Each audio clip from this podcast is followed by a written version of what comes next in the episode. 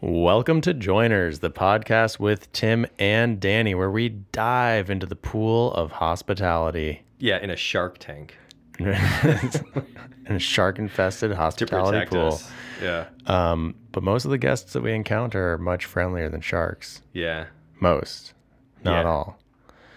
But yeah. uh, Speaking of tiburones, Danny, love that. you're uh, back from Mexico. That's true. Uh, we were in Mexico, in uh, what do you call the area? Riviera Maya. Yeah, I guess it's Riviera Maya, it's Gulf side. Yeah. Um, it was beautiful. It might be Playa del Carmen, technically. It's, not- Riviera Maya. Yeah. Um, basically, fly into Cancun and take a roughly 40 minute drive Now, did you stop south. on your drive? Like usually, like when we go to Mexico, we'll fly into Cancun and then you take a cab or whatever to get to your destination. But we always stop and like pick up groceries on the way Hmm. We did and not. get like some beers to drink on the ride. So by the time you check in, you really have to pee. oh, nice. Uh, that's a nice it's just me tip. that does that. Yep, yep, just Tim. Yeah, we were there. It was great. One of the world's uh, 100 best bars was actually at uh, the resort. Uh, it's called Zapote. Zapote, which translates to I have no idea. wow. Yeah, Tim's Stump- going to the translate it. Spanish major. That's right. Let's see. Zapote. Um, but anyways, yeah, I was sitting at the bar and I had been there before, like the night before, and I tried a drink off their menu and da da da da da. And this night, I just really wanted something with sotol that was stirred, and I ordered kind of just like that with the server, and it was amazing to see like the confusion uh, that arose from this dealer's choice request that I thought was relatively benign, but I was just like, I'd love something with sotol that's stirred. You were And, put uh, to the test. You're like, let's see. I was, yeah, not at all. I was not trying to, you know, evaluate anything really. but it was like went from one server to the next server, and then the second server that the message was passed to was like watching a wild game of telephone. The second server was like, "What the?" You know, so confused by the instruction, and then that server went and told the bartender, the person that was actively making drinks, and the bartender seemed very cool and made a, a delicious drink. So Um, ultimately, you did get the dealer's choice. yeah, I got a, a great dealer's choice, but it was funny because a prompt. yeah, the prompt was just Whatever. Sotol stirred. Okay. Um, and yeah, it was just like in, you know, in our bars or you know bars that we go to, dealers' choices are very common. Um, Mm-hmm. but but this bar, it seemed like they were not common. It Seemed like you were speaking a foreign language, perhaps. it did, yeah. It seemed like I was speaking a foreign language, So perhaps. if, if I, when I walk into Scofflaw Mm-hmm. and I'm like, and I've got a dealer's choice, is every bartender there? Like, is is my bartender going to make that, or is it like, oh, we got a dealer's choice, let's give it to so and so? Is everybody like pretty Uh, equal footing? there? everyone's pretty well versed, but yeah, possibly uh, someone could be less experienced than someone else, or they could uh, be asked to make a dealer's choice choice with a spirit that they're not particularly, uh, you know, comfortable with or well versed in. Oh yeah, that's something I didn't realize until we talked to Abe. Is that like certain bartenders are like more comfortable with certain spirits? exactly. Yeah. So if someone, you know, if you came in, you're like, give me a Calvados DC. You You think I am huge Galdones? yeah, that's right. Yeah, exactly. They might be like, uh, hey, other bartender, like, what would you make with this? yeah. You know, it's pretty collaborative. Any souvenirs from your trip?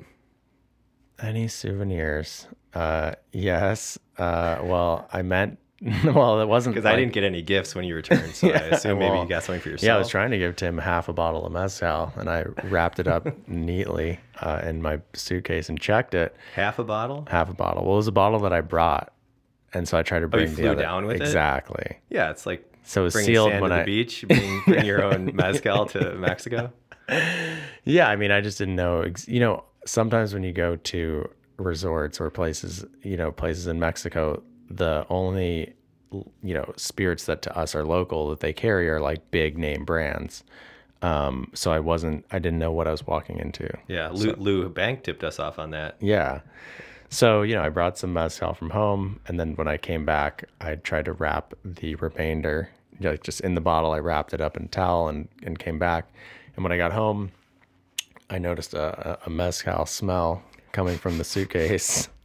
and I looked inside. I immediately realized what had happened. I looked inside. I, I unrolled the towel that it was packed in, and the cork had come out, and the mezcal was gone. It had been perfectly absorbed by the towel. Um, but Well, that's lucky. Yeah, it was so a it was it was wrapped. Or, it was wrapped. okay. Yeah. Okay. Um, So did you wring that out and yeah, so I wrung out the towel. yeah, like nine at night. Just, Yeah, Just we had a similar situation. I remember when we were kids, my sister and I were kids. We went, on a trip to Florida, and we found a bunch of sand dollars. And my mom was like, "Oh, we have to bleach these to, you know, it'll make them more white. It'll kill any bacteria that might be on them from the sea." And uh, so I don't know. Uh, Well, we did it, and then my mom packed those in my dad's suitcase. So when we got home, all of my dad's clothes were like tie dyed because they'd been bleached from these sand dollars. It Basically ruined his uh, summer wardrobe. Melissa probably knew the whole time what would happen. No, no. She's like, well, she uh, played it off like she did. She's like, I'm not going to put these in my suitcase. yeah, inexperienced traveler. Now, someone who's not an inexperienced traveler, That's a very good transition yeah, there. is our guest this week. Pete Ternes. That's right, from Middle Brow.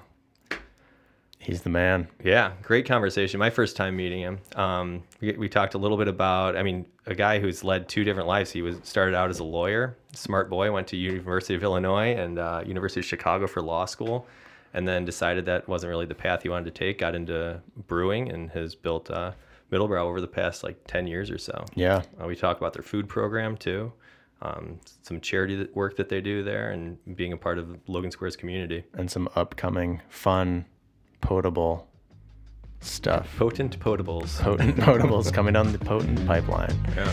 Uh, so without further ado, Here's our conversation with Pete.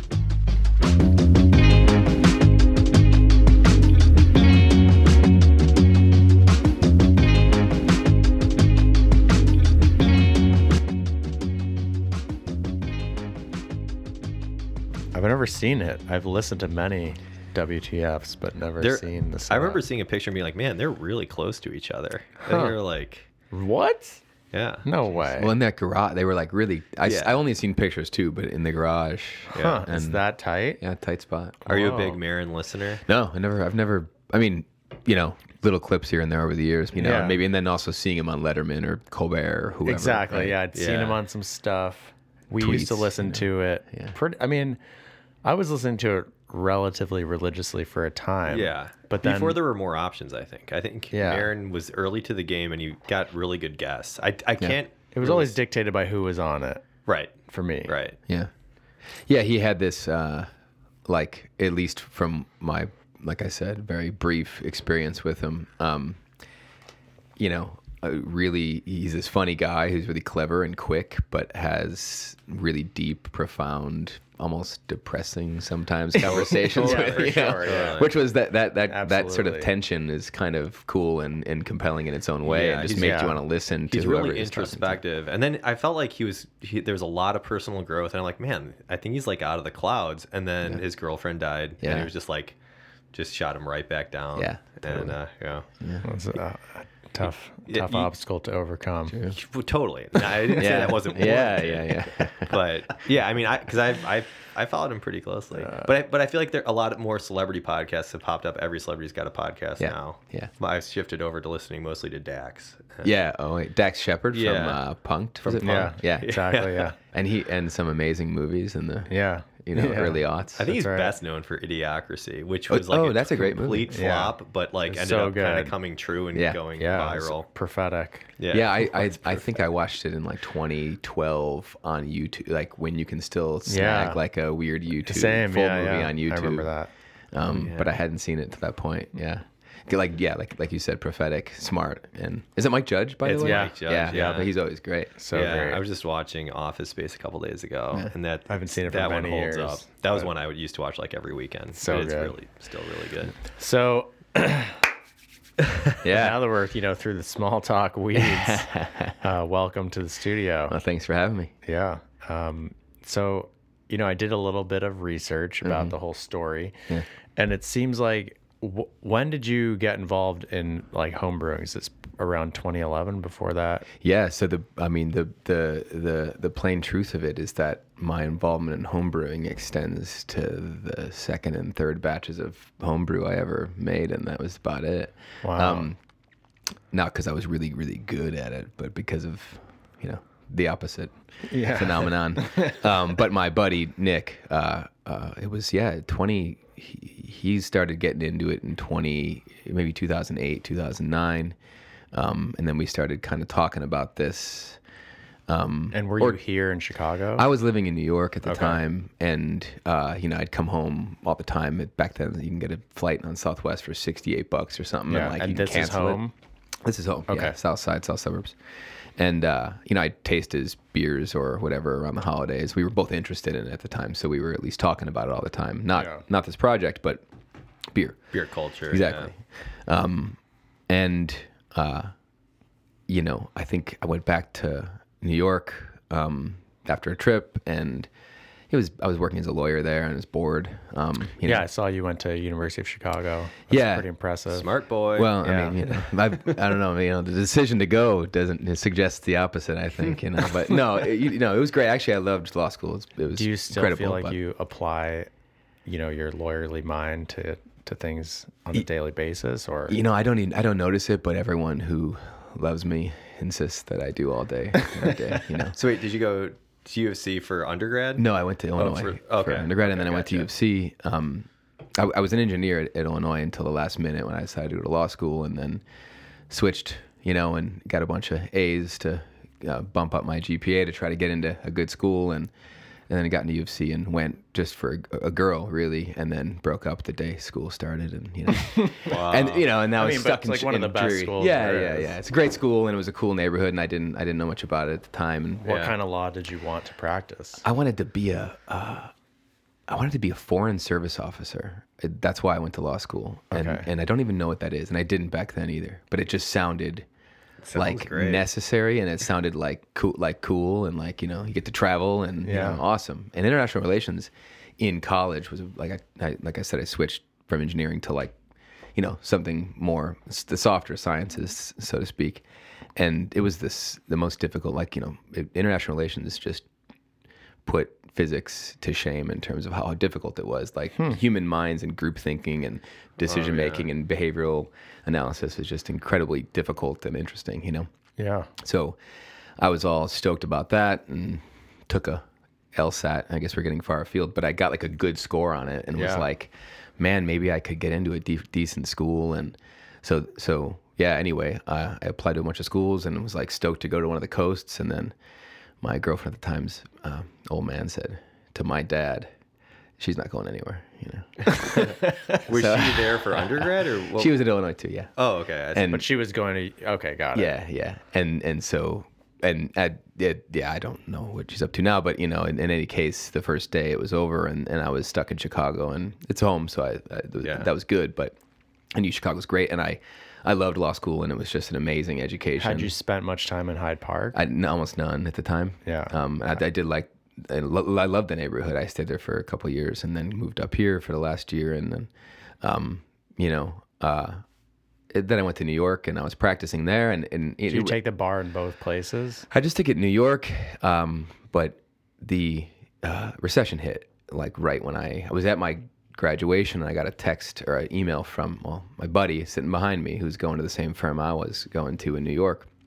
Got a got an email on his fancy uh, BlackBerry and it just said it was like a deferral email. All the all the consultancies and law firms and banks were doing this at the time. That said like we'll pay you half your salary, but don't don't come anywhere Yeah. near us for a year. I had a lot of consultant works uh, friends who were just collecting paychecks and chilling. Yeah. So that's exactly what, what happened to me, and I, I, I I was, it was amazing. But I got a year and change off, and I worked on some tech startup in San Fran- well here, but here between here and San Francisco, and then I took off and got an around the world ticket. And while I was traveling, I was like, man, this food and beverage thing is really what I want to do. It was what I cared about all the way you know through college and law school, and hmm. just as a fan, Yeah. you know, like taking notes on restaurants in down in Champaign, Illinois. So I'd have like a whole book here to come up for the weekend and just hitting like seven spots in two days or something and just filling my belly and then going back to Champaign, you know? Yeah, it's so fun. It, it was great. And it was like the beginning of, it was like Paul Kahan had Blackbird maybe and Avec and that was it. And Lulu was there and Vivo down on um, Fulton Market and God, some Red Moon, all these places that don't exist anymore. You know, we're, we're, we're open and we're, we're, we're just like, I don't know. You know, it was the beginning of this whole culture.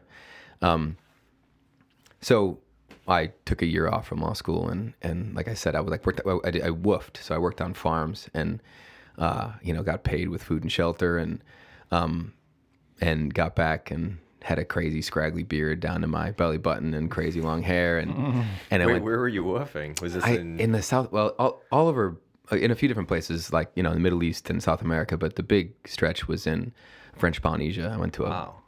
uh, black pearl farm, like an oyster farm in, in a lagoon in like this atoll about 300 miles from Tahiti. It was very cool. it was so cool. Yeah. Ever write a book about these adventures? So, so, I mean, yeah, I, I took tons of notes. They're probably embarrassing, but you know, I thought one day I would do something like that. But yeah, it was it was wild. Is, is oyster farming, or is that where you're like?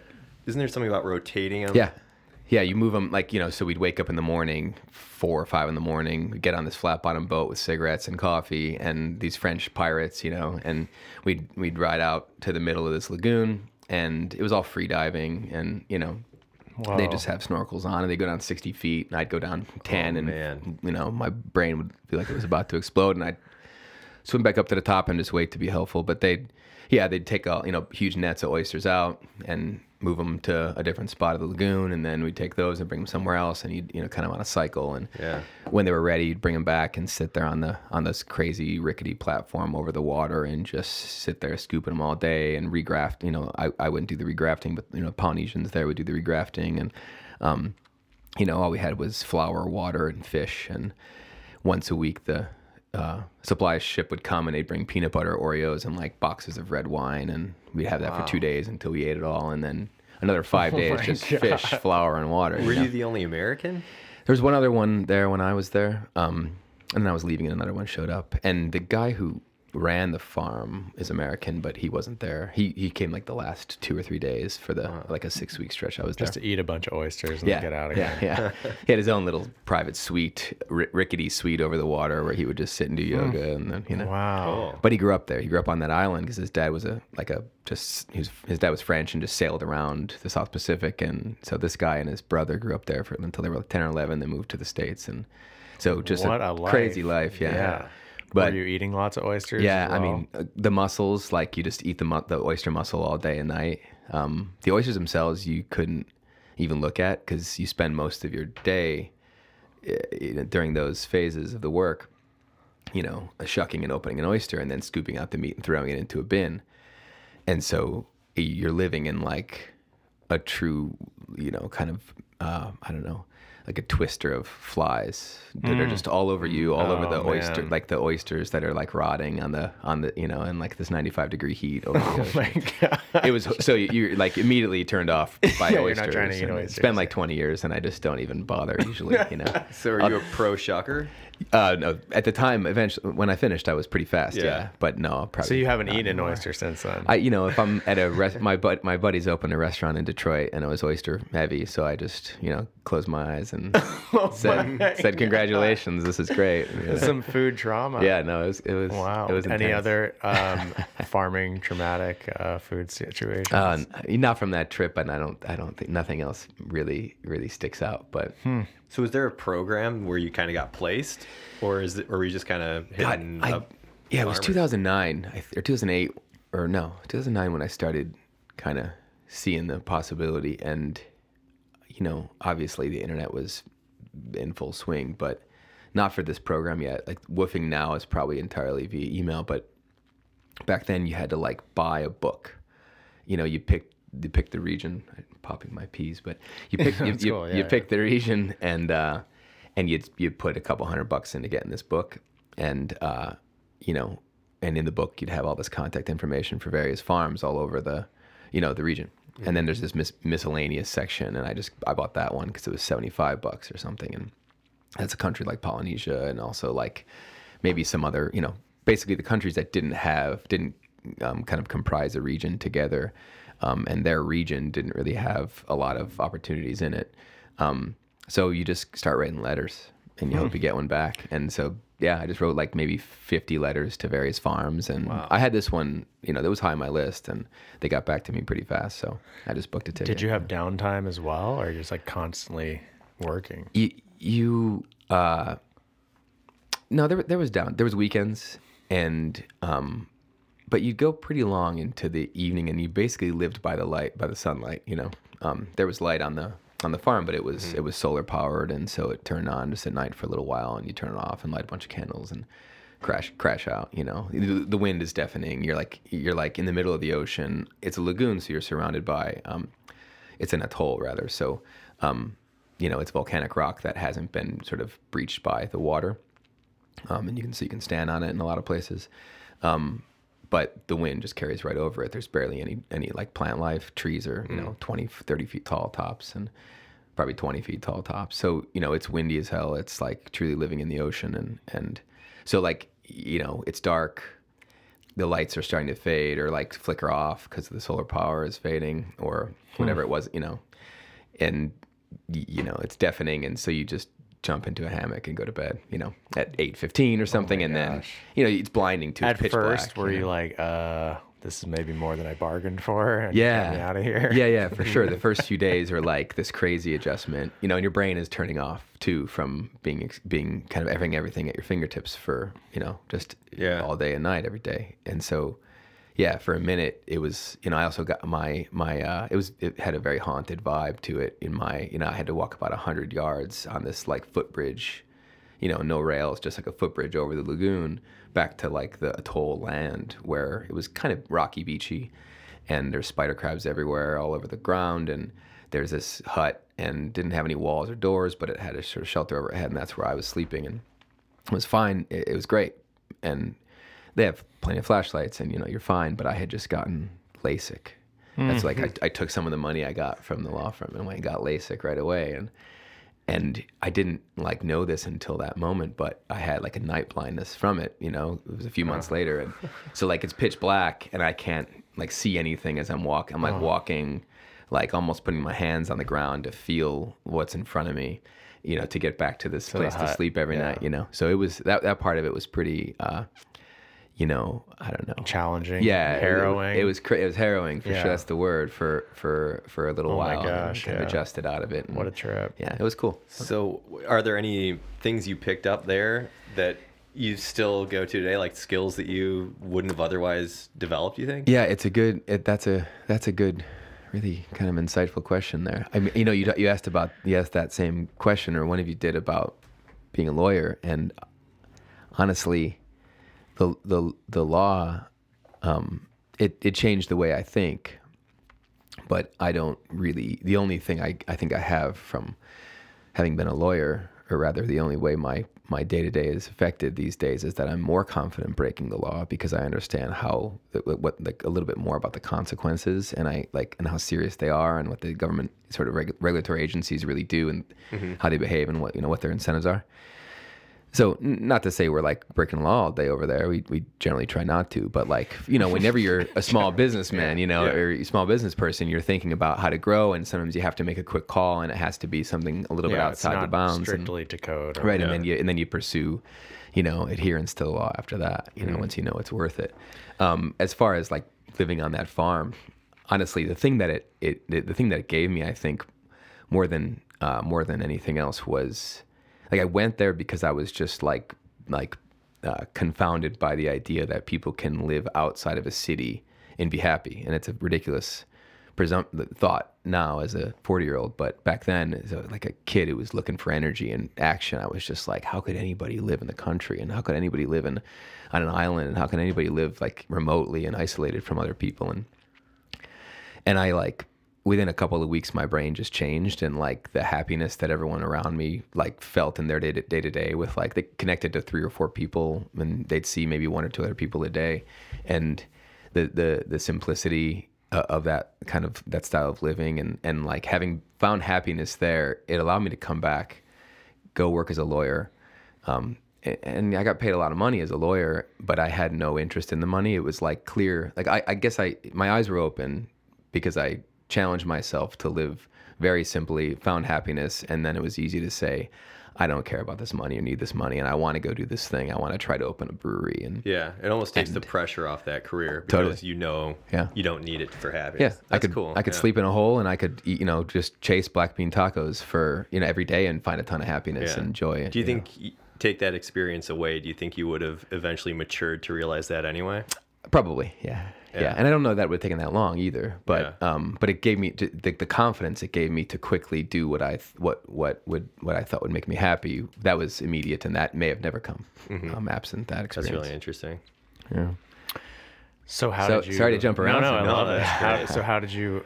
So you came back home from Yeah. New York one of these trips, Yeah. and your friend was brewing beer. Yeah. And you were both interested in beer to some extent. I would imagine different levels, Sure. probably. Yeah.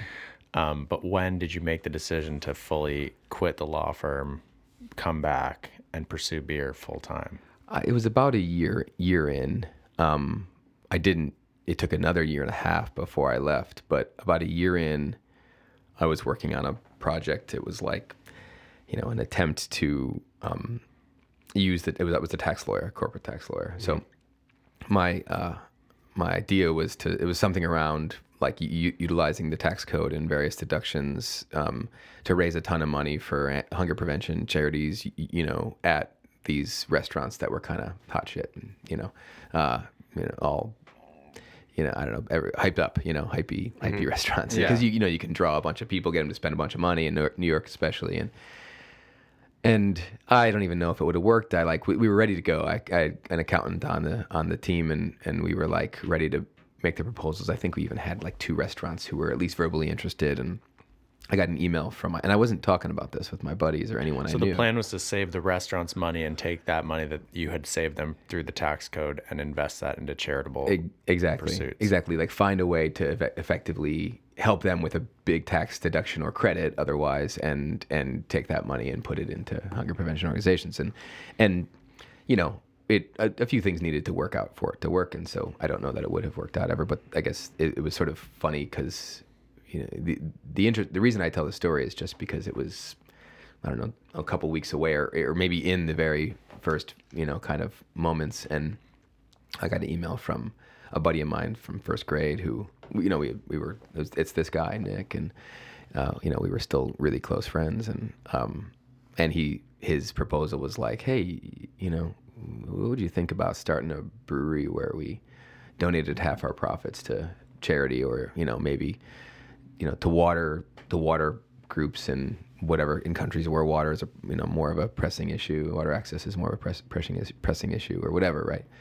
And it was just like kind of I immediately wrote, wrote him back and said, yeah, and I'm working on this thing and I'm not working on it anymore, and like this this seems real. The uh, the idea I had was kind of this like version of going out and partying and having fun. I was like pursuing the fun idea and and and what he proposed. It was in my hometown and it was a it was the kind of thing that looked like it could be a business. I mean at the time off color didn't exist. Five rabbit was the newest brewery to open to open. I think it was like rev two brothers you know goose island five rabbit like Yeah. very few breweries. Pipe, pipeworks pipeworks of course but um so we uh it, it just i thought yeah this is like this is something that has real legs and his beers were like really really solid. It was naive you know and for a lot of way a lot of reasons but uh yeah we immediately started working on it and um and it took a little while to get the legal ducks our legal ducks in a row. We didn't have any investors and we didn't really know where to find them and um didn't have any money and um, but we heard about contract brewing, and so we started pursuing contract uh, contractors, and um, you know they were all a mess. They didn't know how to do it. They didn't know what they what sort of legal uh, procedures to follow to make it work. Distributors were confused about it. The state was confused about it. It took a solid year before we got a beer in the tanks. It was And this was 2011. you contracting someone else to make Middle Brow. That's right. beer. Yeah, and was like- this what? What gave them pause? Was it the charitable aspect? No, no. They, uh, usually they they wouldn't even know about it. It Yeah. was it was the um, it was that we weren't we didn't own the equipment. We didn't have a lease. We didn't oh. you know we had a, re- a recipe. We had a brand, but Yeah, they that were was it. asking other people to make. Yeah, no It's- pilot project. Yeah, to yeah, yeah. to. It's it's standard these days. It's super Yeah, easy. I mean, we do it at three different places right Yeah. now, and and but but back then it like it, it also existed. Like there was a, a, a in Stevens Point, Wisconsin, like Half Acre got started up there, and that's how we you know sort of we thought there must be more of this. I didn't know But that. yeah, but the um, the uh, and now one of the former Five Rabbit guys has a spot in Wisconsin too. That's enormous and near Madison. But um, you know, Great Central, we brewed brewed Great Central down in, in Fulton Market and Miskatonic out in Darien, and um, and pilot project exists over there, and you know, but at the time, yeah, again, it wasn't, it just wasn't standard, and so it took a while. We got our first beer maybe in the tanks in 2012, sometime, uh, roughly, and um, yeah, and and eventually put it out. I mean, another part of this idea was that we'd have home brewing contests, so you'd involve the home brewing community, which we were like loosely connected to, and you know, we would basically make a commercial batch of the winning beer and cool. get their put their face on the label and like get their beer into Binny's and et cetera. And then every other beer we do one of our own or and we we did that for three or four beers worth, and then it became too that became too logistically difficult. In fact, we probably owe a few people uh, we should brew their beers now that we've got our own space. But we planned on it forever. But you know, God, that was ten years ago, you know, or So more. How were people finding you back then? Uh, Facebook and like Yeah. homebrew threads, and you generally couldn't pitch business ideas on home homebrew threads, so we had to kind of roundabout, you know, mention it or suggest it or or something. yeah, yeah.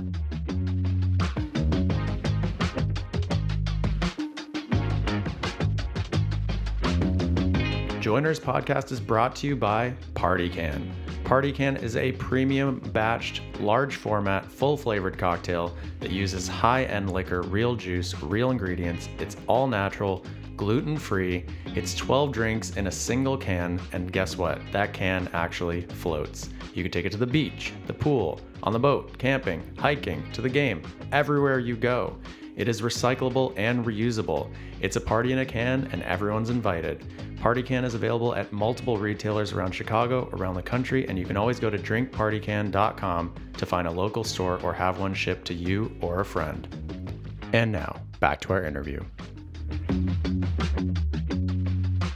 Are you still a huge fan of beer? Were you tasting all these random beers all the time? And Yeah, um, ten years in, I I still consider myself a huge fan of beer, but I don't drink nearly as much as I used to. You know, Yeah. especially the last four years, because the last four years I've been under a rock in our brewery, and like I just drink our beers, and yeah, I'm sto- so stoked when Jared from Solemn comes over with some Solemn beers because I get to drink something else. I'll buy Dovetail at Go Grocer on the way home sometimes, or you know, I, I love off color beers and Hopo beers and a lot of like the the the crew the crews around here who we interact with. It's easy to drink their beer sometimes, and that's why I drink it. But um, you know, it's it's not as much a passion. Wine if wine if it hasn't been clear from our Instagram, it's become more of a passion in the last Yeah, couple yeah, years. But sure.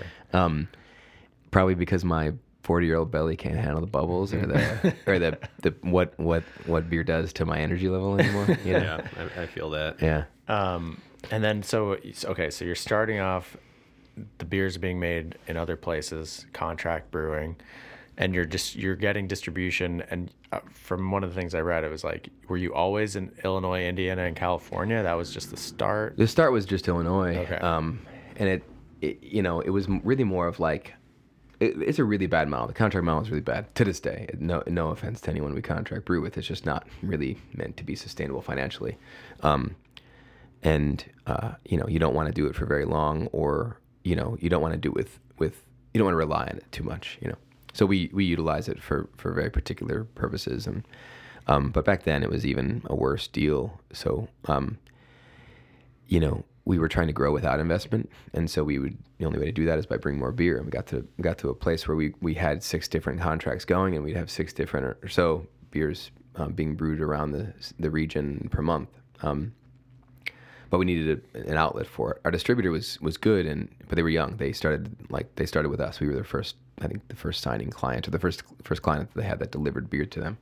Um, Heartland, uh, and they're they're much bigger now and, and terrific and great to work with. But back then they were like struggling to get on their feet too and to retain talent and to get our beer or anyone else's beer into any place. And Yeah. so we brew a 15 barrel batch somewhere, and the people who got it loved it. And you know, it was at reasonable places. It was like Lula was one of our first customers. Au Cheval was a pretty big early supporter, and um, tons of others I, I, I should name. But you know, God, Beer Temple over the years has been immensely supportive, and um, you know, way back then, even West Lakeview Liquors. There's a lot of old ones, um, bottles and cans, you know. But anyway, uh, tons of others who I hope maybe don't hear that I forgot to mention them. But um, uh, it just wasn't enough.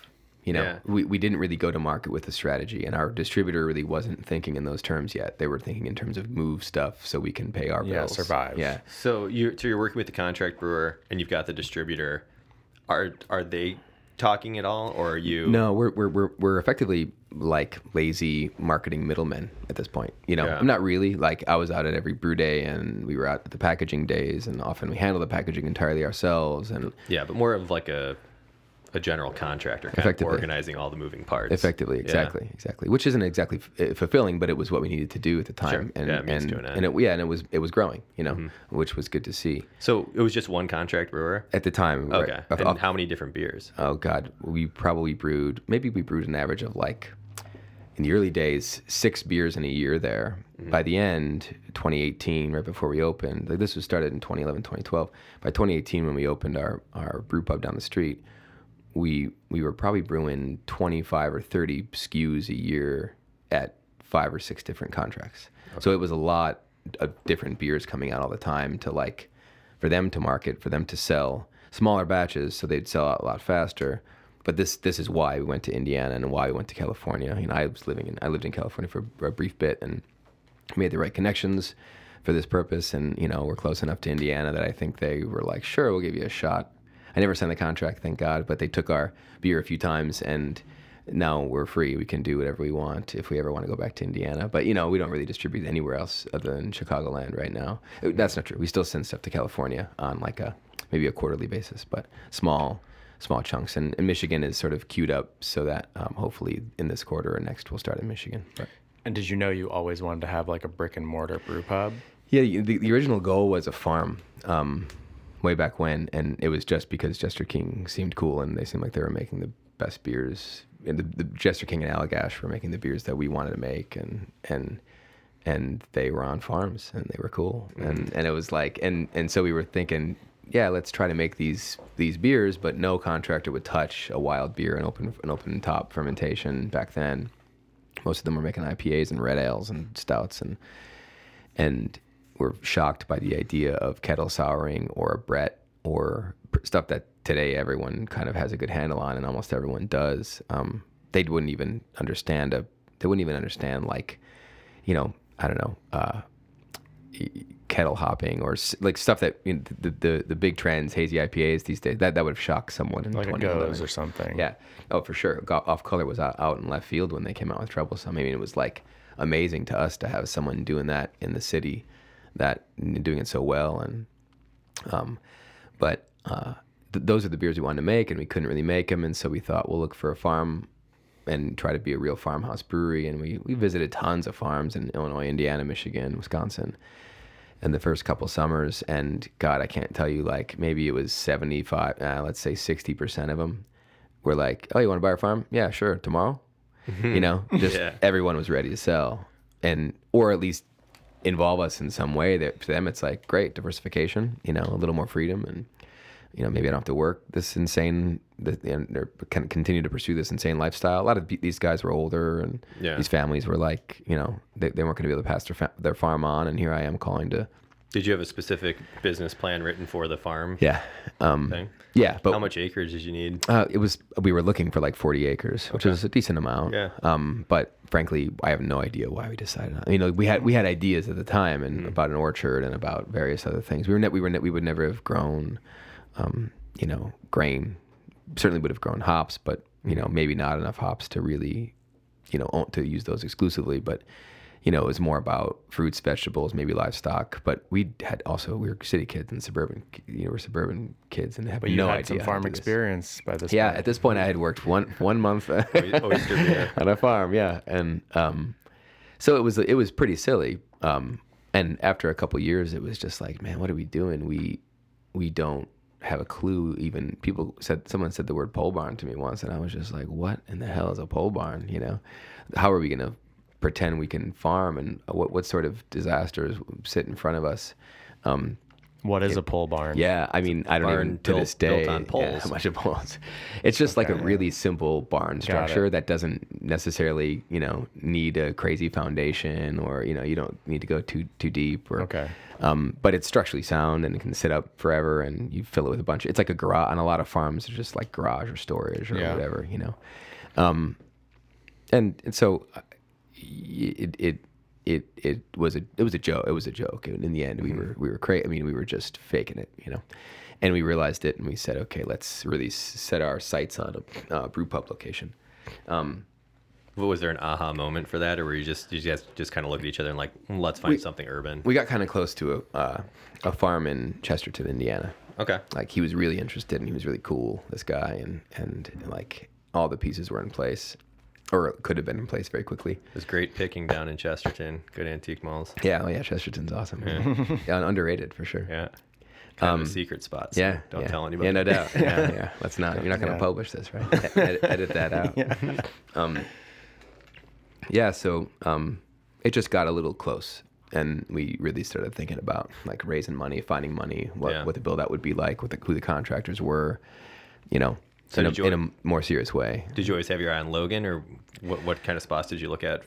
God, so then when we started looking for for property, no, we we were looking everywhere. Um, I I moved back from San Francisco. so I lived in New York. I moved to San Francisco when I realized the brewery wasn't like we weren't busy enough to keep me occupied, and certainly couldn't pay me. And so I moved to San Francisco for a year and a half just to work on it remotely, but also just be around another beer culture and live in a cool place for a little while, you know, um, with some savings and um, and we grew it maybe you know doubled the size in that year and a half, but it still was barely enough to keep me occupied all day. And so the first year I got back, I was living in Pilsen and um, looking mostly there, Yeah. um, and trying to just sell beer. Um, you know, Well, we're grateful you came here. yeah, yeah, I'm, I'm, I'm happy. I'm happy we did too. Armitage and, and like, like Milwaukee from Western on were always like high on the list, but Armitage it was, you know.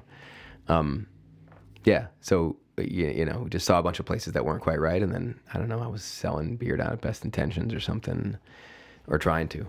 I don't think they even bought the bought the bought the beer, frankly. Um, God, what I forget those guys' names. Chris yeah, something. Chris and Calvin, Yeah, Marty, the Marty the brothers. Marty brothers, yeah.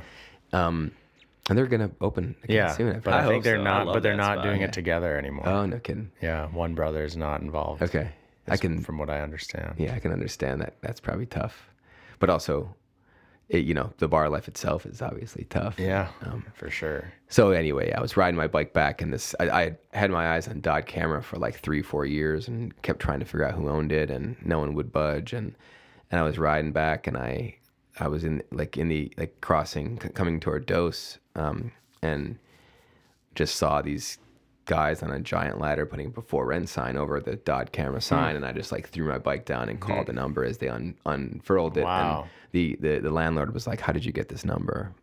I just sent my guys down there 30 minutes ago. You You're know, like, "I just saw Who it." are you? Yeah. it took us like three months to negotiate. I think supposedly Parlor looked at it.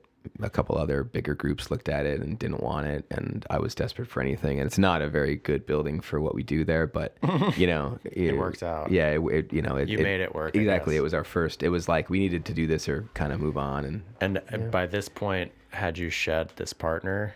No, no, no. He's still around. He's a Oh, like, oh. and he's still a good buddy. You know, he's been he's been um uh like uh, one of one of my best friends. If if for a huge, you know, I don't know if to be like a, a, a, a, a an elementary school kid about it, like my single best friend in the world for a chunk of time, and like one of my best friends to this day. And Yeah. you know, or fa- you know, if I had any friends anymore after working in this industry for four so years. So the partnership, but you added a partner. Yeah, so we added a partner almost right away. I mean, Okay. a few months but in before we the did only change that happened. Only changed that. Well, and then I met Polly, my wife, when I moved, like a couple weeks after I moved back, and you know, and then she increasingly got involved over the years. You know, not really formally, but just ended up doing just as much work as I was or anyone else was. And then when we signed on this place, it became pretty. She was working at Lula, I think. Yeah, she was she was managing at Lula, and um, and yeah, the, the the sort of path became pretty clear that you know, and I think she had already told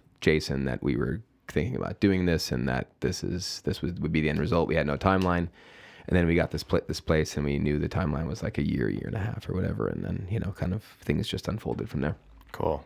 Yeah. So she's a, she, she became a for, formal partner, you know, ar- around about that time, um, and um, you know, Nick, my original uh, uh, the, the guy we uh, the, you know who who sent me the uh, the email, who effectively started this uh, whole thing, he's still involved, and um, you know, uh, friends forever and everything, but um, you know, he he he's he he, he some somewhere along the way he uh, had twins and like he he was That'll just do it. That's a life change. I mean, exactly. He was. He kind of was just like. I, I remember when we signed on this the place. I went to him and Brian, um, and and was just like, I I think it's. I think we're think we're looking at like eighty hours a week if you guys really want to do this. And he just shook, sat there still in his seat and shook his head side to side and was like, No, I got one year old twins and. Yeah.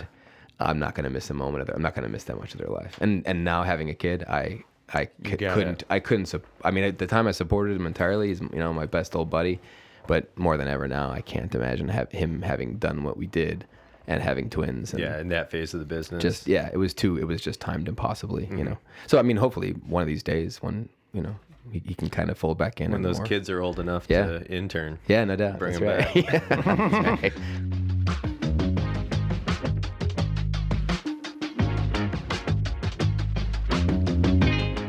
this podcast is brought to you by Genever. Danny, what is Genever? Well, Tim, I'm glad you asked. Genever is a European spirit with a wide range of flavors and lots of personality. It always uses malt spirit and juniper and other botanicals, so some would place it somewhere between gin and whiskey. It can be floral and bright like gin or round and malty like whiskey. Whatever your preference, there's a Genever out there for you. Even me? Even you, Tim. This campaign is financed with aid from the European Union.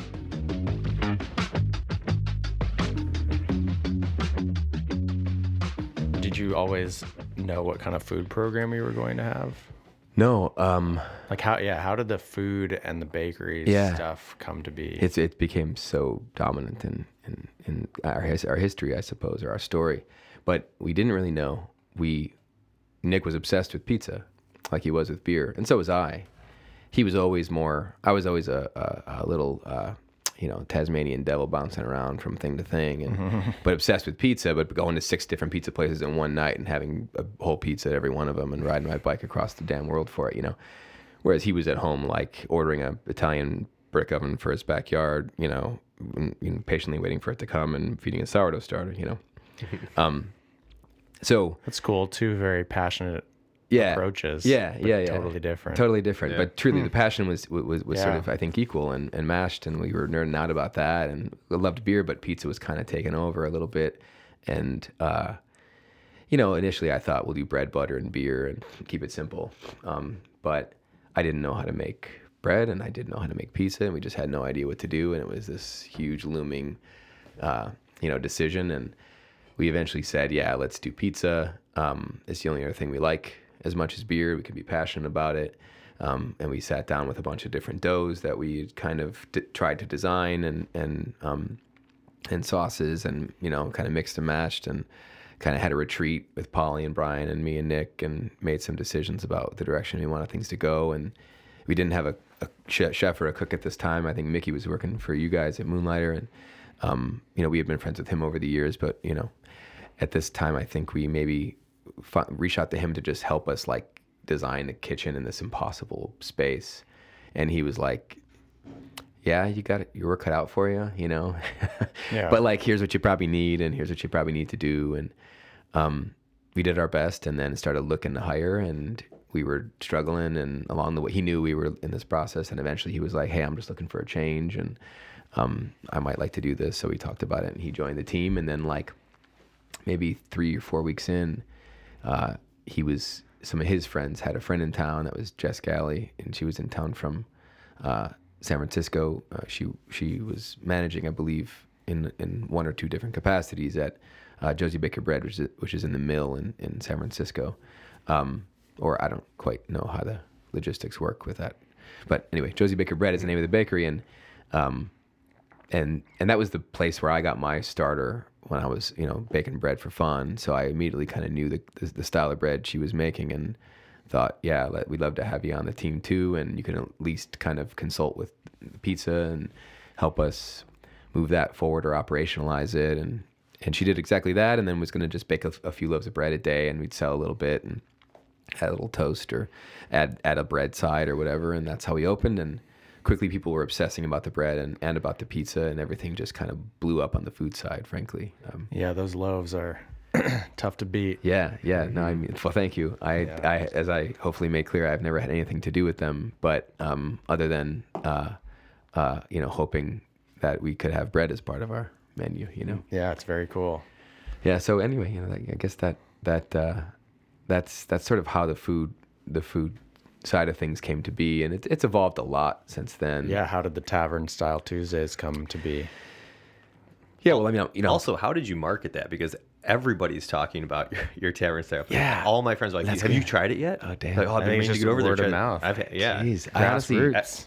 I that's great to hear. I Yeah, it went honestly, viral. yeah, that's well, no, yeah. Pete paid your one friend right. to tell you that. That's right. But it seems like yeah, it's that's ever. right. Yeah, it's clever. He targeted your best friend. It's that He you did. know, My one, my one Yeah. intel. fellow. That's right. Your That's best friend right. from first grade. That's right. Yeah.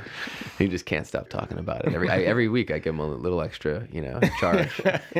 um, no, I, honestly, the the the tavern. I mean, I'm from the south south side, and and, and that well, that part, Yeah, of, what's that your general spot? part of Chicago. Vito Nick's. what I mean, I like Palermo. about? Palermo's. Palermo's is is Is that it's- Shannon's it's like- favorite? Shannon does talk. So my wife's from Beverly. Oh, so cool, She, yeah. she talks a lot about Palermo. She likes Foxes. Everyone likes too. Foxes out there, yeah. Um, yeah. Foxes is great. Yeah. And What's I, the best? Pal- Palermo's? I think Foxes might be Foxes is probably better technically in a lot of ways. Um, I like Palermo's better because I have a massive sweet tooth and their sauce is pretty sweet. Um, and you know, but the, the drawback is the sh- is like the sheet of cheese is just a little weightier, um, and it's just it's almost too much. But you know, as a kid and as a, a young adult, Man, we got to you know, go I, well, I had Foxes after we went to uh, Vito Nick's, Vito yeah. Nick's, like the week after, and I think I, I think I got to go Foxes. yeah, I remember the first uh, like family get. So Shan's from like a big Uh-huh. South Side family, and I brought a giant Fox's pizza to the first like Yeah. Christmas party, and everyone's like, "Oh, this guy's great." yeah, that's great. That's smart. Show up yeah. with a Fox's pizza. They've everyone's quickly learned friends. otherwise, but yeah. Yeah, all, all of my like Southside friends who come on a Tuesday, if I'm there running around like an idiot, they'll just walk up to me and just whisper, "It's better than Foxes," you know. And I don't, I don't agree with it, you know, necessarily. That's I, cool. I mean, we, you know, we, the, Yeah. it's it, it's an immensely complimentary Yeah, and, and it's makes me feel good about it. They're gassing me up, of course, but you know, um, or they're not. They're just being honest. well, yeah, maybe, uh, but probably not. But but in any case, I like what we make, and we It's make outstanding, it yeah. because well, thank, well, you've had it. Oh, yeah. Oh, cool. Thank I you. know. I need to have it. Yeah, Oh, come on. Tim's Danny. been rubbing it into my face Oh, that he just man. went. He Yeah. went what two Tuesdays ago? We went. Uh, Three It was Tuesdays. on Ellie's birthday, actually. Was it That, just that was before the the sad? Three part of it. Tuesdays ago. Yeah. so just before the end of the year. Yeah. Yeah. Yeah.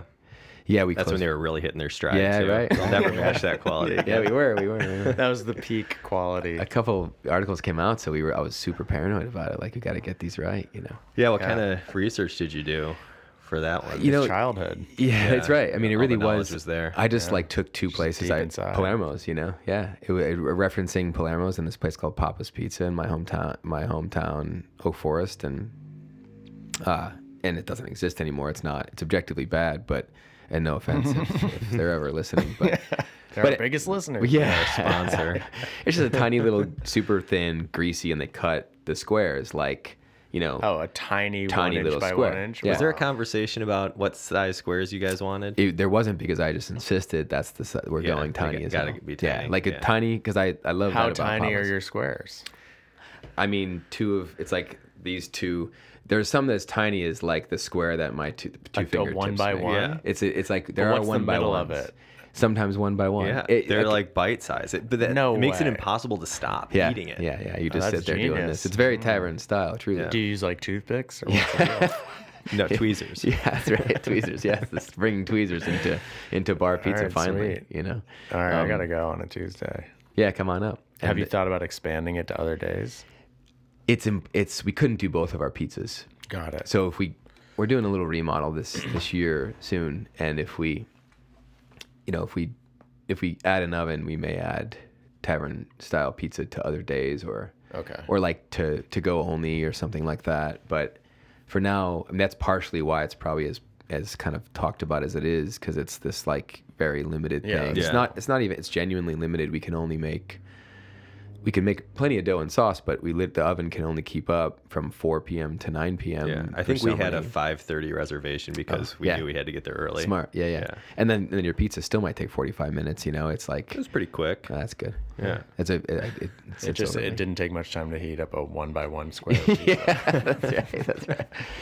Yeah. Well, I mean, we don't. I have to. It drifts constantly in a more reasonable direction, so the squares Yeah, get bigger cool. and bigger throughout every shift, and I have to go back and like really Shrink compliment down, the guys who are cutting cutting to people who are the cooks, the cooks who are They pay him by the cut. That's right. Right. the Um, more pieces you get. Where did the name Bungalow come from? Yeah, I wish it was more natural.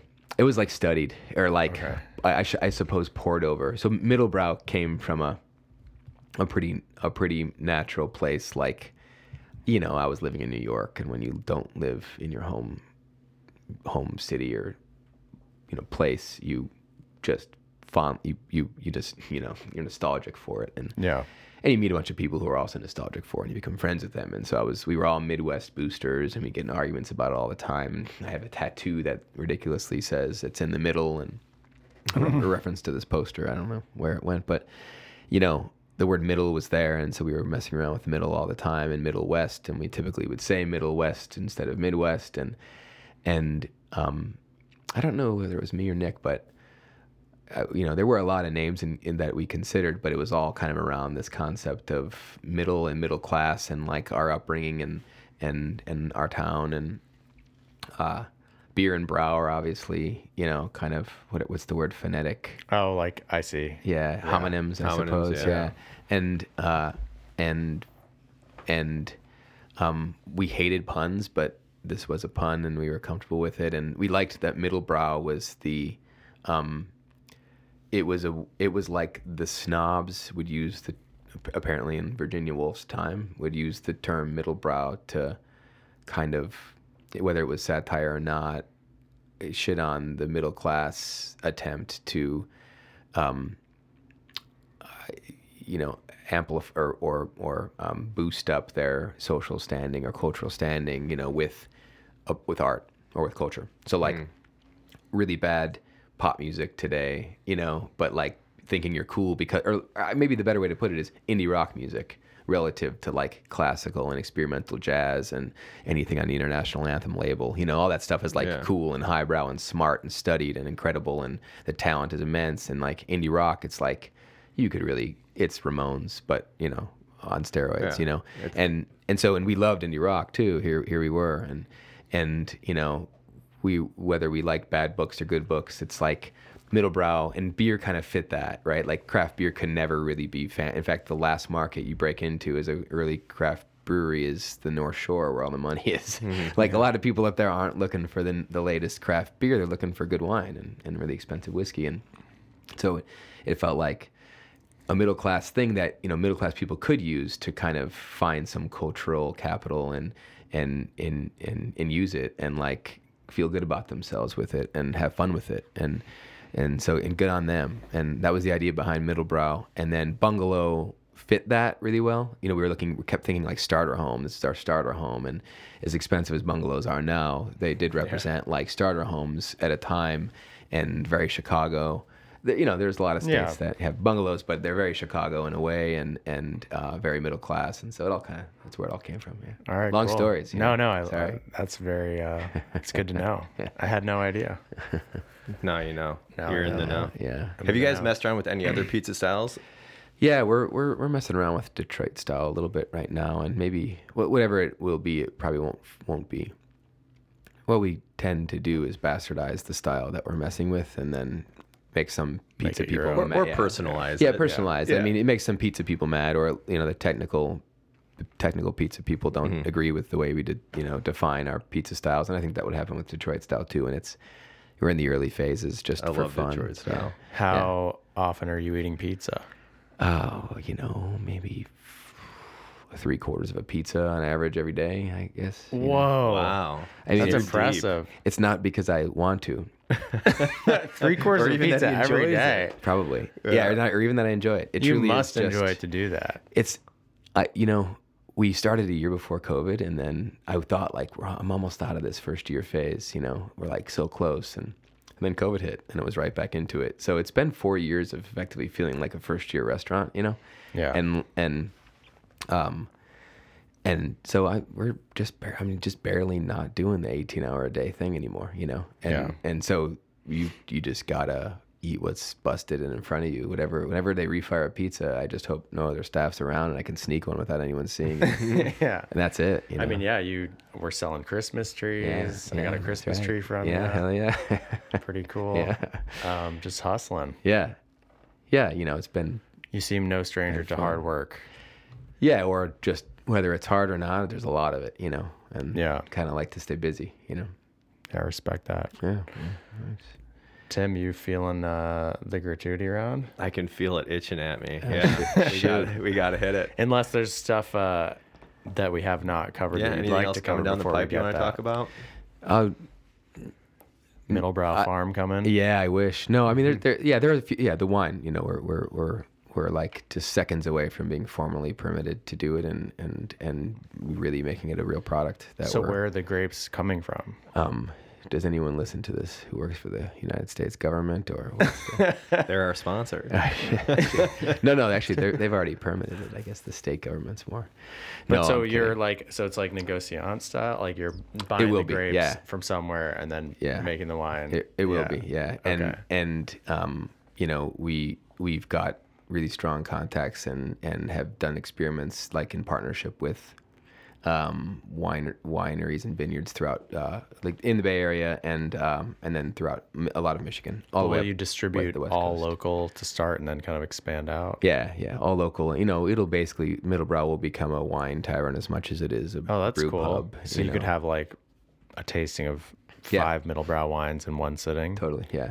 How many wines do you want to have at a given time? um, this year, um, if all of our sort of projects out in the world um, bear fruit and come back to us, and the sort of legal stuff gets sort of sorted, um, we would end up with eleven different. Um, Wow. that's that's aggressive. Probably only eight or nine in the end, because I'm sure some of them. and have you tasted them blind against other wines that you're a big fan of and you're like, these stand up?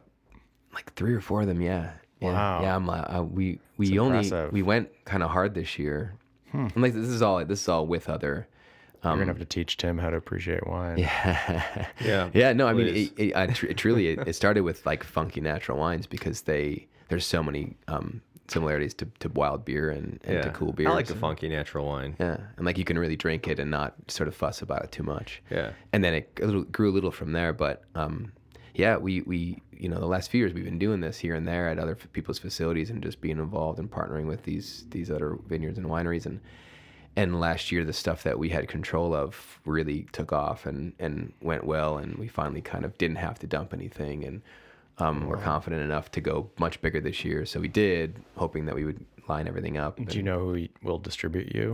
I don't. I in fact I'm trying to establish a, a self distribution first if we can make it work at the state level, just because I want to understand the market before we. and not give 25% away to someone Totally, else. totally. At some point, it's worth it, you know. But like in the early days when you're still making a name for yourself, it's better to be doing it with your own face and hands, you know. Yeah, that's cool. But Are you your own lawyer? Are you still barred? oh no way, no, way, no. I'm not. I'm not. I'm not a member of the bar, and I don't. I would get it all wrong, and I would be too manipulative, and you know what I mean. So I, I leave it to the. I, yeah, I definitely am not. I'm But you not. know what's uh, better than most. You can read over the yeah, stuff and uh, know. It's it's a good point. We, um, the wine permitting specifically, I had to create a bunch of. di- I you know had to really pour over that and find a solution that worked for us that didn't seem to exist to this point. Like the lawyer was like, ah, oh, yeah, you could do that, I guess, and. Let me talk to the commissioner. You know, like, let's do and, it. and she, I think, agrees, and so it should be. It's it's it's it's something new in this in this state. So I think there, we'll see a lot more of it soon.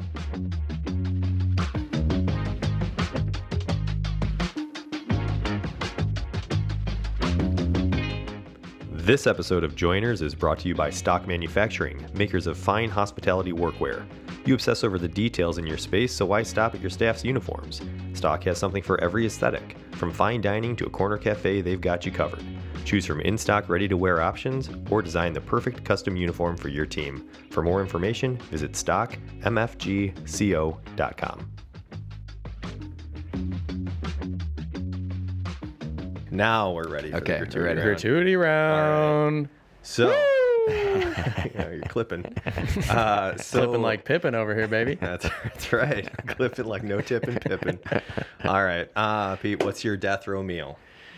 Oh, um, is it boring to no uh, g- uh, Girl Scout cookies?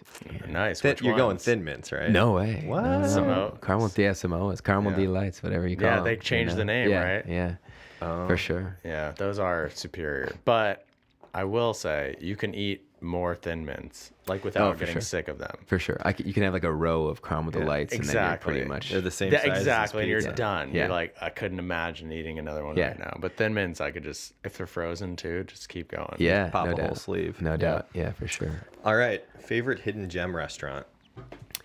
Oh man, this is tough because I have not left in French home Polynesia. in four years. Yeah, right. Because I haven't left home in four years. Um, uh, uh, or bungalow or home. Oh God. Um, I don't know. You know, I, I don't know if it's a hidden gem even, but my go-to when I do eat out these days.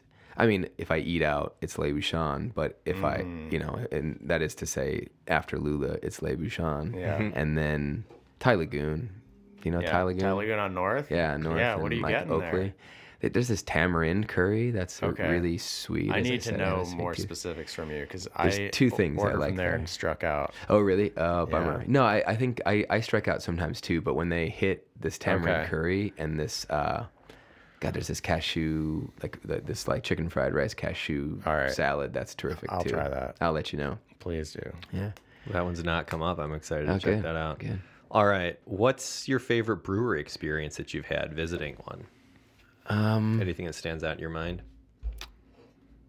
It's got to be on a farm, I would guess. Yeah, yeah. I, I guess it's I, I'm trying to be also relevant to to to this day and you know to like this time and not to No, 2011. No, I, I mean you could go back. yeah, right. I mean I've had a lot of great ones. You know, Yeah. um, I think I I what's most exciting to me right now um, is what we would have liked to do something like what um, River St. Joe is doing in Buchanan, Michigan Um, it, and it isn't um, e- exactly what we want to do, but it, it it it it really hit a lot of cool notes, and I was pretty I was pretty stoked about it. Um, and you know the beers are solid. I think they're really young, and the the beers will only just get better, like they do for everyone. Um, you know, thanks to Reddit. But River St. Joe is pretty amazing, and I, I also love Virtue Cider. Do you ever go? up Yeah, there? Virtue's a very Yeah. cool experience. Yeah, it's cool. like I don't. Again, ciders are amazing. You know, you don't always just the setting is very cool. yeah, exactly. And like off color beers are just terrific, but not everyone has to brew beer as good as off color to make for a great brewery experience. Like the beer, Right. the, like I said, every, a lot of people are making good beer right now, and and the experiential side of it is like, uh, to me, just as important and pretty cool at those two Yeah, spots. fair. You know? Do you have a favorite dive bar? God, uh, man, just the other two days ago, my wife woke up and she's pregnant. Last time she was pregnant, she she, Oh, she did this too. and- Congrats. oh, thanks. But she just has crazy vivid dreams and like about random shit. And she woke up and just like five in the morning, and she's like, I just I was just dreaming about clubfoot, and that was definitely my favorite dive bar for a long time. Um, yeah, I guess these days, again, I'm a bad probably guessed at guessed at this because it's been it's been so damn long since I've really like frequented places. But I mean, Frank and Mary's, um, you know, the two well, only one now, Innertown. I love Innertown and Wicker Park. Yeah, you know, yeah. a lot of I'm obviously referencing this side of the river because I spend most time over here. But I, I, I was nervous they wouldn't reopen. yeah, they are back. Me too. Yeah. And oh, Burwood Tap. Have you been there in Lincoln Park? No. It's like it's Burling and Wrightwood. Okay. It's it's a it's a Lincoln Park bar oh, for maybe I sure, and it goes through waves where it's like really obnoxious, and then all it- those inexpensive houses on Burling. Right yeah there. yeah yeah very, yeah, the That's a Burling fun stretch. juxtaposition. Yeah, no doubt. But there's Burwood Tap. It's like the it's it's great around Christmas time and like loaded with a bunch of. It's just like warm and cozy in there, and and it to to give Lincoln Park some love. I mean, there's way better ones, and like Lakeview has a ton of great corner bars, and and Lincoln Park does well. no, I mean, more Lakeview, I suppose, but. But uh, this particular place stands out from my 20s, you know. Yeah. All right, good I remember I was at Innertown like a week before they shut down. kidding. And you know the bathroom there, it's like kind of famous, like no lock on the door. Yeah. And uh, uh, I, I went in there and I went at the beginning of the night, used the restroom, come out end of the night, go back. The toilet's in a completely different position. Yeah. And I'm like, hold on, this can't be right. It was like pushed up against the wall, and it's like a kind of a narrow corridor anyway. Yeah. And then when they shut down, I'm like, I wonder if they're this is toilet related. Yeah, yeah, yeah, yeah, yeah. yeah. But I have been back since, played some darts Yeah, in the nice. bathroom. Did you move to the toilet fine. back? Or leave No. I just never seen. Yeah. Like, how alarming is that when it, you go into Yeah. a bathroom, the toilet's in a different spot? Yeah, Well, it depends That's- on maybe your microdose was a macrodose. yeah. That could be. It's That co- could a be. composting toilet, maybe. you know. Yeah. I guess I should I should sh- shout out Bernice's too. That's a that used to be a haunt of mine, but you know, All right. I don't know Bridgeport. Bernice. Yeah, I don't know. It's Bridgeport's in, yeah, it's in Bridgeport. Yeah. God, at this point again, I hope it's still open. Yeah, After COVID, who knows? I that's guess. right. Uh, all right. What's your the favorite beer that you've brewed yourself? Is there a clear winner? Um. Yeah, I ooh, I guess. Well, there's the right now, and there's historical. Uh, God, there's like four for different reasons. I suppose this beer we make called Someday takes the cake, and it's a Solera style beer. Um, in uh, one of our foeders in the brew pub. Um, we brewed it maybe two years before we opened originally, and aged it in barrels, and then inoculated um, a newer batch that we put into that foeder, and then ever since then we've been extracting some and rebrewing the base beer and throwing it back in into the foeder to continue to sort of grow the. it- it's just this sort of beer foeder version of Solera style, um, you know, beverage creation, and uh, and that one's pretty special. You can't really. It, it's it's unique if you're not thinking about it. It's it's like subtle and nice and easy to drink, but if you are, you kind of you notice that it's just something you can't really taste. Any, you literally can't taste it anywhere else. The culture Yeah, in there at this point is unique. six years Yeah. old. What's the flavor profile? Uh, you know, we we it depends on how long you let it sit in, like how how long you let a newer batch sit in sit on the oak, um, because the oak really does change it in a big way. But if it's if you pull it young, it's a lot of white peach, and that's sort of the dominant you know nose. In addition to like barnyard funk, as they say, you know, there's that that that sort of acidic funk to it. Um, but like a like a peach fuzzy skin um, nose, which is which is pretty cool, and and that's just enough for me. It doesn't really. The, our newest lager, which I'm nuts about, is co- called Cottage, and it's made with this.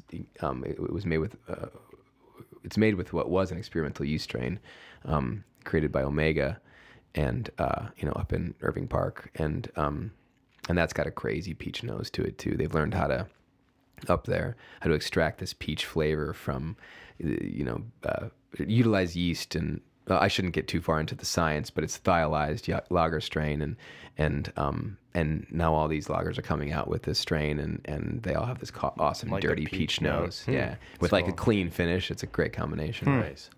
anyway That's cool. yeah Yeah. All right. What is your favorite fast food? Oh god uh you know, I guess I have to just admit yeah it's pretty fast uh, I have a fast answer for this one I suppose Oh, good. I just uh, a sausage McMuffin with no egg from McDonald's. You know what's Alright. crazy? My son ordered that the other day. and kidding. I, I didn't. With ketchup, though. Yeah, if I'm yeah. not smart. he so you did, just yeah. ordered a cheeseburger. I get, yeah, it was insane though. I was like, it, you know, we are like looking at the pictures, and he's like, that with no egg, and I was like, what? And then you saying that, that's insane. I don't know why I, Yeah. I ever started getting that. I must have hated the egg once as a real young kid. Yeah, And then just been I getting it ever as since. is, but Yeah. Yeah, I'm sure the egg's great. I, I never I've never had reason to add it back, you know. yeah, it's a local farm fresh. Yeah, that's right. It doesn't even miss fully it. organic. Price of eggs these days, Farm. you're better off without it. yeah. all right. Uh, all right. What trivia category would you dominate? Um probably uh, probably US history or geography. That's good. Um Those are good skills. I'm obsessed. I've been always been obsessed with maps and geography, and and you know, so I don't know to the extent capitals and rivers and and cities and you know topography in any American place is, uh, you know, also just you know I don't know music, TV, you know, depending on the crowd. If if they're you know a little young, I could I could beat the shit out of them in those categories. yeah. a good guy to have on your That's right. team. Yeah. Uh, do you have any good lawyer jokes from being Oh, from your God. time as a lawyer? God. I don't. God, I Oh my God. I remember I was I was hammered at an event toward the end, and I I like laughed and was like, "Well, we're obviously all just working for the devil, right?" And everyone just around me like looked at me like I was crazy, and I was like, "Man, I gotta I gotta get out of here." Yeah. yeah. Um, but no, no actual lawyer. Similar jokes. experience to my time on the trading floor. Yeah. Yeah. Right. Um, all right. To what do you attribute your success? God, I feel like uh, success is still, uh, may, out, not, maybe not out of reach anymore, but like for however, depending on how you define it, but maybe just barely within reach. But definitely don't feel like we've achieved it. Honestly, just one year of profit since we opened. Seems successful to me. I mean, yeah, Yeah. I guess so in this business, right? yeah. Um, I still don't sleep at night, you know, but maybe in another couple of will years start I to will. sleep. Yeah, yeah. Um, I think just my I I must have a thyroid problem. Like I, I just have this like incessant energy. I, I guess I don't eat or like sleep very much, and I'm just always I could work for 18 hours and it doesn't feel like work. It's just like cool. What's next to keep me hyper? And and that has that causes surely causes problems and creates a very difficult sort of it, it made it hard for our company to mature and, and improve in terms of communication et cetera but it it also keeps things really fresh and keeps the media like the tavern pizza we don't have a pr person we don't have any marketing strategy we just like i don't know it's just Yeah. you yeah thanks so much just, out it's just hu- it's just the screaming at people about it. yeah don't right, try right. it. everyone's talking about it every every, every, The every are week. this big. Right. so I suppose something like it's the energy wherever the, my energy comes from. I suppose. Yeah. Can you Endless like if you go into a vacation, can you turn it off? Uh, yeah, you know, we went. Yeah, I can eventually. Yeah, I. We went on our honeymoon, and but for the first five days of a nine-day honeymoon, we worked. Probably not. but, So no, you can't. so I mean, you know, yeah, it takes a lot of work. It takes it does take a lot of work to truly turn it off. But no, I was since I've had a, a, a kid, you know, when I'm with my daughter on Mondays, I don't look at my phone, and and I and I I have that capacity. Yeah, yeah, it's there. somewhere. yeah, that's a hard, uh, hard thing to learn. yeah. Um, a couple other questions. Oh, I wasn't done. I know, but I just didn't Okay. insert. Yeah, yeah, for sure. You know. All you. Yeah, yeah, yeah. It's Pippin over there. Yeah, that's right. Um, what's your favorite thing about Chicago? Uh, it's probably just gonna sound like hackneyed and boring, but it's the people. Like the the I was at a Belle before I moved to New York. I went to a Belle and Sebastian concert at Chicago Theater, and Stuart Murdoch, who leads the band, was like, he's so damn clever. All his fucking English. You do. Is it cool to curse? or Yeah, what? yeah, of course. Yeah. All these English people are so fucking clever all the time and smart and great with language and he's up there telling stories about New York. You know, you, and rock stars know how to address a crowd in, in whatever city they're in. And he's talking about New York and L.A. and how in Chicago he just left his hotel and wandered around and no one said a word to him or knew who he was, and everyone was just out not to be seen or not to see other people, but just to get on with it. You know, and he said that that phrase, and it's always stuck stuck with me like people in chicago are not like special in any way other than that we don't have um a lot of reason to think our shit doesn't stink you know? We don't have a lot of reason to like you don't get a lot of that kind of positive attention. And it contributes to this kind of annoying like we're the best. We're chicago. It's this insecurity you know too. Yeah. but but you, but there is a general uh, sense of like yeah i'm just i'm just doing my thing and i don't you know i'm happy i can be happy with it and don't need to be the coolest person in the world for it. Yeah. get a bunch of attention. So i i, I, that, I feel that energy all the time with our customers all the time and with our neighbors and that's that's really appealing because like san francisco it, there's elements of it new york there's also elements of it and there's other reasons those places are am- amazing. But um but the day-to-day people in those cities i guess i just don't connect with in the s- same way and i believe it maybe is because of that that nature of chicagoans you know? Yeah. How how when you were living in New York and San Francisco, how when you told people you were from Chicago, how was that? Yeah. Oh, they all uh, think it's crazy and dangerous, and like there's murder on every corner, and Yeah. or they, you know, yeah, I, I, that not they all. That's an exaggeration, but like certainly there's that perception. Um, you know, and like this, I, New Yorkers generally did like Chicago. I think Chicagoans have this thing against New York. It's kind of funny, quiet thing against New York that like. It just it shows that we're insecure about it a little bit. Yeah. New York is the best city in the world. Yeah. Sorry to say it to all of my yeah, I think Chicago, Chicago, brethren. thinks a lot more about New York than the other totally, way around. Totally. Yeah. And we don't need to. I mean, Chicago's great for so many other reasons, Yeah. you know. But All right. Uh, what's your favorite cocktail? oh man, um, I am not qualified to answer that question. I sorry. No, it's cool. you. Do you, I mean, if you were to walk into a, a bar that only served cocktails, what would you drink, or what would you want to I'd, drink? I'd get a. I would probably get straight gin. Ice water. Straight gin. Yeah. love so it. I, I guess that is. Neat rocks. I would get it neat. Um, just to, as as the weirdest straight gin that you, I could you and get. Paul Wait, Veron. some- yeah. Posting up with a pint of gin. Yeah, Paul's is uh, chilled and served up. Yeah. I mean, I would He's love it. having it truly just neat. Yeah. You know, if Weirdest I, gin. Yeah, if I really want what the weirdest gin. No, Uh, no, you're saying. Yeah, yeah, whatever You the want- weirdest gin, whatever the bartender suggests. What's a funky gin? We've gin? got tons. You do? Yeah. Um, there's one that always smells like olives to Ah, me, Cool. um, and it's from a place called it's called Townshend's. Huh. It's English? so weird. Yeah, it has like a lot of flowers on the label. It's a really pretty label, but it's it smells just like olives. It's super weird to me. Uh, very distinct. I'll check it out. Yeah, I don't know. But in terms of like weird things that I really enjoy, I mean, I always like St. George Terroir. They use like local botanicals. Yeah, and cool. stuff from Northern California. Very sagey. So very less herbaceous. juniper, more herbaceous. Yeah. Yeah, I'll Sure. I'll, I'll, gra- I'll grab a couple. I'll Yeah. grab one of each sometime. yeah. I mean, yeah. you know, I, I stopped drinking cocktails a long time ago. I just was too. I couldn't take it. You know, That's fine. Yeah. too hyper in my drinking of cocktails. So Sure. I love Uh, it. I all love right. to infer what that means. yeah. Uh, I'll let my imagination run. with it. Yeah. So, last question here: What is something that bars or restaurants do that might annoy you? Um.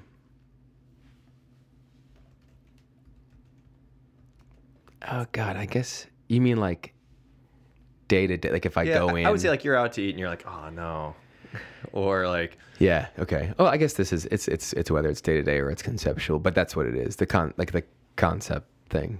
It's just like I just when when I'm at a place and I see four concepts in it, it's it's annoying to me, and it's it's like super snobby, and I wish I didn't care about that. I guess I don't truly care. I can I can appreciate the time for what it is, of course, but for a long time I even couldn't like even go in a place like that. It just like bugged the hell out of me because I I really do think like like I I'm passionate about what we do and I love what we do and we put so much effort and energy into like creating something that felt that feels personal and then when I go into a place that is treating this like what I love like a widget Yeah. it just really grinds my gears you know? And like to not it doesn't matter if like you, you think of it think of it as a business right? It is a business but to think of it as a widget and we're gonna like have we're gonna serve we're gonna have like it's just like every wine trend every liquor trend every beer trend all the food trends all in one place and all really average at best. That like yeah that grinds my gears. Yeah, It's a good answer. I think that's sniffed out by consumers. I think people like to go visit a place and see the owner operator on site. Yeah. doing it. Yeah, I agree. I, I think you don't get passionate like fans of those places, um, but they do succeed. Like sometimes I'm like, wow, this is the fifth place in this restaurant group's. Like they are, they don't, they shouldn't have gotten past one, and they're killing it. Yeah. And it, it bums me out because I'm sitting over here with one, and, and I don't know if I'll ever have two, or if if I even want it, right? But, but you know, I, I do really love places that can like stick to a concept, get passionate about it, get good at it, and you know, and yeah, you know, that's that that kind of thing. And it doesn't mean like lack of diversity on a menu. Of course, I love diversity on a menu too. but yeah, I it's get what just- you're saying. Yeah. Um, and I, the gin was Townshend's. Oh, Town Shins. Yeah. Yeah, I was Uh, gonna and say. it's from Oregon. Oh, it's Oregon. So I just want to correct myself there. Don't want to mislead a bunch of people. Um, Oh, one one more thing I should Yeah. mention is also like I don't know what to call it, but it's the equivalent of greenwashing. It's when like we've also put so much effort into like you know being good members of the community for like a long time now, and it's become more and more common for like everybody out there to be doing something f- for the community, which is extremely like great to see and feels re- like rewarding even in some ways because some of these people like talk to us about how they can do better at this and but then sometimes you see people who are clearly just trying to cash in and that really Yeah. grinds my gears too Just to because it's check a box. totally and it's like i know that you only made $32 from this this this thing you you amped up on instagram and you Yeah. donated barely anything and like yeah. Spent five hundred the marketing the effort. Totally, to totally. And that- thirty-two for the cause. right right Yeah. that grinds my gears but again i shouldn't be such a snob i suppose no, no, that's those are good things. Um, False optics. yeah, yeah virtue signally Virtue type of signaling. stuff. yeah totally, totally. Um, cool. Anything else? Well, that's that's the last of the gratuity That's round. Pete, Yeah, thanks so much for joining Cool. us. Yeah, Today. yeah. Thanks for being to here, y'all. man. Yeah, thanks for having me.